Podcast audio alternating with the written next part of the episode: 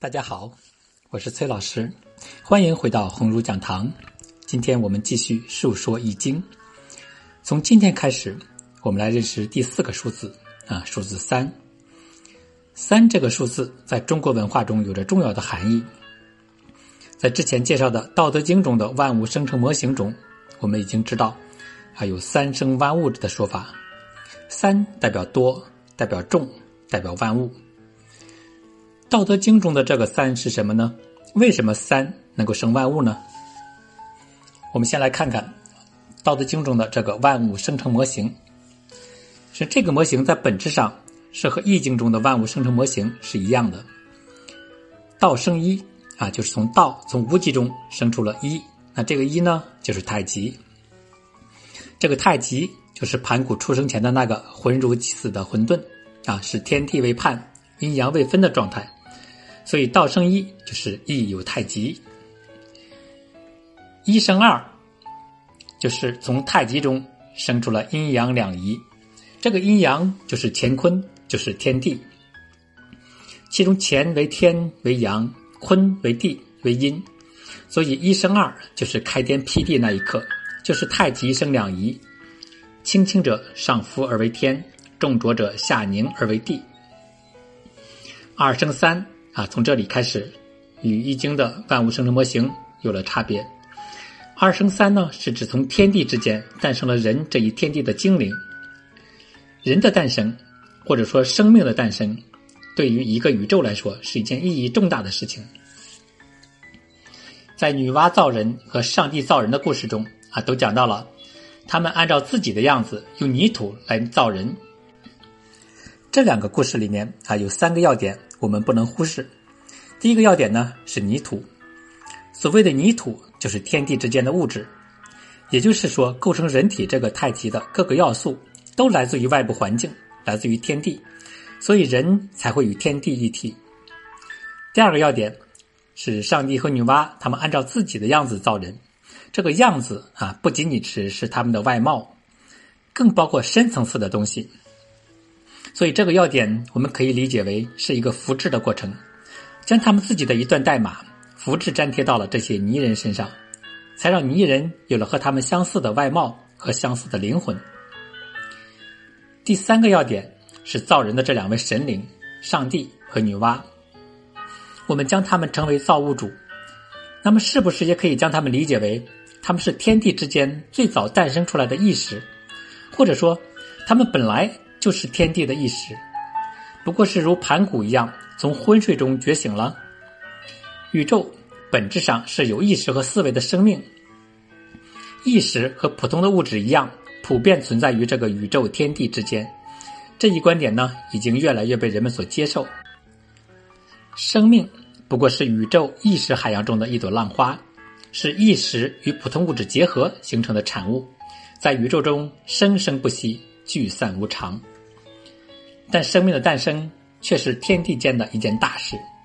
原本时空之中只有天地这两种材料，只有自发觉醒的意识。现在有了人类，有了生命，那就凑成了天地人三种材料。原本宇宙要靠自己的意识去开悟成物，去造物创物。但当三种材料凑齐后，啊，天地这个自发觉醒的意识。就只需去维护天道的运行，然后让人类遵循天道的指示，发挥主观能动性，协助天地去创造万物啊！这就是三生万物。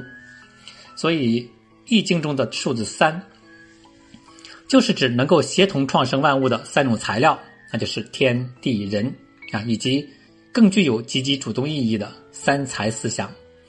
三才思想在中国有着悠久的历史。它萌芽于夏商以前，形成于周秦之际，到两汉时期才成为相对完整的思想体系。三才思想认为，我们所生存的这个宇宙时空啊，是由天地人三种材料共同构成的。先有天地，后有万物，人居于天地万物之中。西汉时期的哲学家董仲舒在《春秋繁露·立元神》中啊，曾对天地人。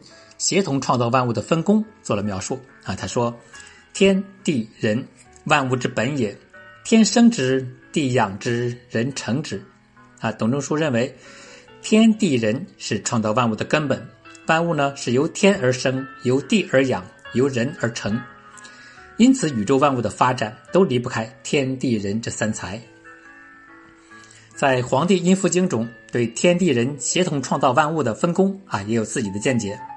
阴符经说：“天发杀机，移星易速；地发杀机，龙蛇起路。”人发杀机，天地反复，天人合发，万变定机。天生天杀，道之理也。天地万物之道，万物人之道，人万物之道。三道既宜，三才既安。这两段话呢，也描述了天地人三才是如何的协同动作，创造万物。人是万物之灵，天地也是万物，因此天地人三才均可以归属于万物。或者用一个统一的概念，天地人三才都是物质。虽然古人有天尊地卑的看法，但实际上在创造万物的过程中，天地人三才具有同等的重要性。三才是一个有机的整体，是一个太极，一个系统。万物均由天生地养人成啊，三者缺一不可。因此，三才没有大小高下之分。老子在《道德经》中也强调了天地人三者之间的平等地位啊。老子说：“故道大，天大，地大，人亦大。域中有四大，而人居其一焉。人法地，地法天，天法道，道法自然。”宋代的医学家郭庸啊，更是明确指出了天地人三才的平等。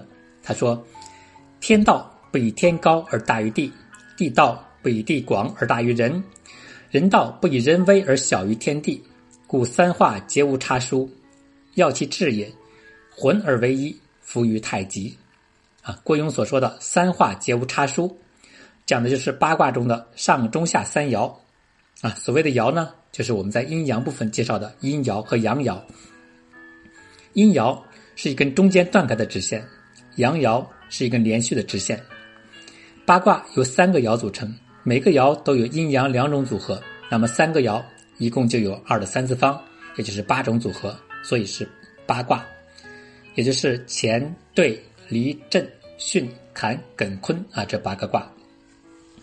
在八卦的这上中下三个爻中，上爻是天位，下爻是地位，中间的爻呢是人位啊，体现了天地定位、人居其中的哲学思想。所以说八卦就是在讲三才。那么郭庸所说的“三化皆无差殊”，就说明了天地人三才的平等。在《易经》的六十四卦中，每个卦由六个爻上下排列而成，也就是六爻卦。其中上面的两爻呢是天位，下面两爻是地位，中间两爻是人的位置，同样体现了天地人三才之间的关系。在《系辞传》中提到：“意志为书也，广大西备，有天道焉。”有人道焉，有地道焉，兼三才而两之，故六。六者非他也，三才之道也。啊，系辞认为，《易经》呢包含了天道，包含了人道，包含了地道，而且每一道用两爻来表示，所以有六爻。在《说卦传》中啊，对这里面的兼三才而两之，他这样解释：他说，是以立天之道曰阴与阳，立地之道曰柔与刚，立人之道。曰仁与义，兼三才而两之，故以六化而成卦。啊，就说天道有阴阳，地道有柔刚，人道有仁义，所以需要六个爻来描述。那所以呢，六十四卦每卦需要六个爻，就构成了我们说的六爻卦。郭庸在他所著的这个《郭氏传家一说》中啊，也明确指出了“易为三才之书，其言者三才之道也”。啊，他认为《易经》就是在讲三才，而且郭庸还认为，在《周易》的六十四卦之中，乾卦为天，坤卦为地，其余六十二卦均为人。我们前面讲过《易经》的演变历史，提出了势利三古，人耕三圣啊，或者加上周公是人工四圣。那么郭庸呢，认为这四圣对《易经》的贡献分别在于向三才之道，尽三才之义。列三才之事，主三才之教啊，所以郭庸认为整个易经就是在讲三才，这跟庄子的想法完全不一样。庄子认为易以道阴阳啊，他认为易经就在讲阴阳，但同时也说明阴阳和三才在易经中的重要地位。从八卦的三爻到六十四卦的六爻中，我们都发现了天地人三才的踪迹。从本质上来说，易经是天地为人类提供的一个造物创物的工具，所以人在其中居于至关重要的地位。这一点呢，孔子在《系辞传》中有清醒的认识。啊，孔子说：“夫易何为者也？夫易开物成物，冒天下之道，如斯而已者也。是故圣人以通天下之治。”以定天下之业，以断天下之疑啊！冒天下之道，就是模仿和复制天地运行之道；开物成物，就是造物创物。人继承了女娲和上帝的职责，以小造物主的身份继续造物创物。孔子的这个观点啊，既点明了易经的本质，也讲述了女娲和上帝啊，或者说天地的意识，按照自己的样子。来造人创世的道理。我们之所以将《易经》看作是宇宙建模学，也正是基于《易经》开物成物、冒天下之道这个本质。这里我们提到了人类是一个小造物主这个观念，这可能与很多宗教有冲突，因为在很多宗教看来，只有神才能称得上是造物主，人只是被造出来的。尤其是有些宗教将人的地位看得很低。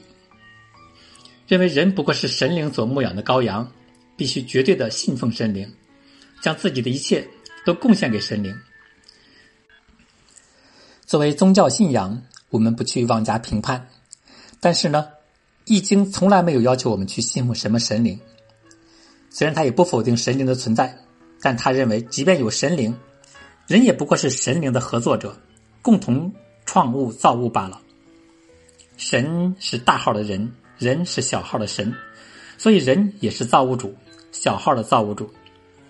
人类的这种造物能力，不仅体现在我们能够改造自然、发明各种机械设备、建造高楼大厦，也体现在我们能够创造和消灭各种生命形式。人类进入工业化这几百年来，大量的生物灭绝，全球气候变暖。其中很大的原因是由于人类对自然界的过度开发和索取，但环境的变化在让一些物种灭绝的同时，也让那些更能适应新环境的物种大量繁殖，让原有的部分物种通过变异来适应新的环境。可见，我们通过改变环境来改变全球的生态系统，这就如同宇宙自然，或者说如同女娲和上帝通过操纵天道。来造物创物是一样的。再举个例子来理解人类为何是小造物主。据估计，人体内约有五十万亿个细胞，而人体内寄生的微生物数量却高达五百万亿之多。想一想，地球上的人类不过七十七亿，而一个人体内的微生物数量就达到了地球上人类数量的七倍左右。可见，对于人体内的一个微生物来说，人体。就相当于宇宙般的存在，或者说，天地是个大宇宙，人体是个小宇宙。我们的一个念头、一个动作，就有可能造成我们体内和体外无数微生物的死亡和新的微生物物种的创生和大量繁衍。我们都知道，人类在感染的时候常常会发热。原本我们的体温啊，在正常情况下是在三十六到三十七摄氏度。在这个温度条件下，病原体会在我们体内大量繁殖，数量可能高达数亿之多，严重侵害了我们的机体。这个时候，我们的免疫系统会提高体温，从而改变我们体内的环境。这些病原体呢，无法适应这个新的高温环境，而我们体内的吞噬细胞则活性增强，也许呢，还有其他有益的微生物大量繁殖，它们一起去吞噬和消灭病原体。结果导致数以亿计的病原体被消灭，在这个过程中，我们仅仅是操控自己的体温，就改变了我们身体这个小宇宙内的生态系统，实现了造物创物和毁灭万物。上面我们介绍了天地人三才的概念，三才思想在易经中有着重要的地位，尤其是强调了人在天地中的重要作用，这也是《易经》要重点突出和强调的，《易经》不是常人所理解的那样，让人消极避世、屈从于命运，或者是寄托于神灵。这是对《易经》非常大的误解。《易经》的三才思想一直在强调人类的主观能动性，强调天行健，君子以自强不息，就是要通过个人的努力和抗争来改变命运，趋吉避凶。好，今天呢，我们先对三才思想做简单的介绍。明天我们会继续和大家一起分享。感谢大家收听，我们明天再见。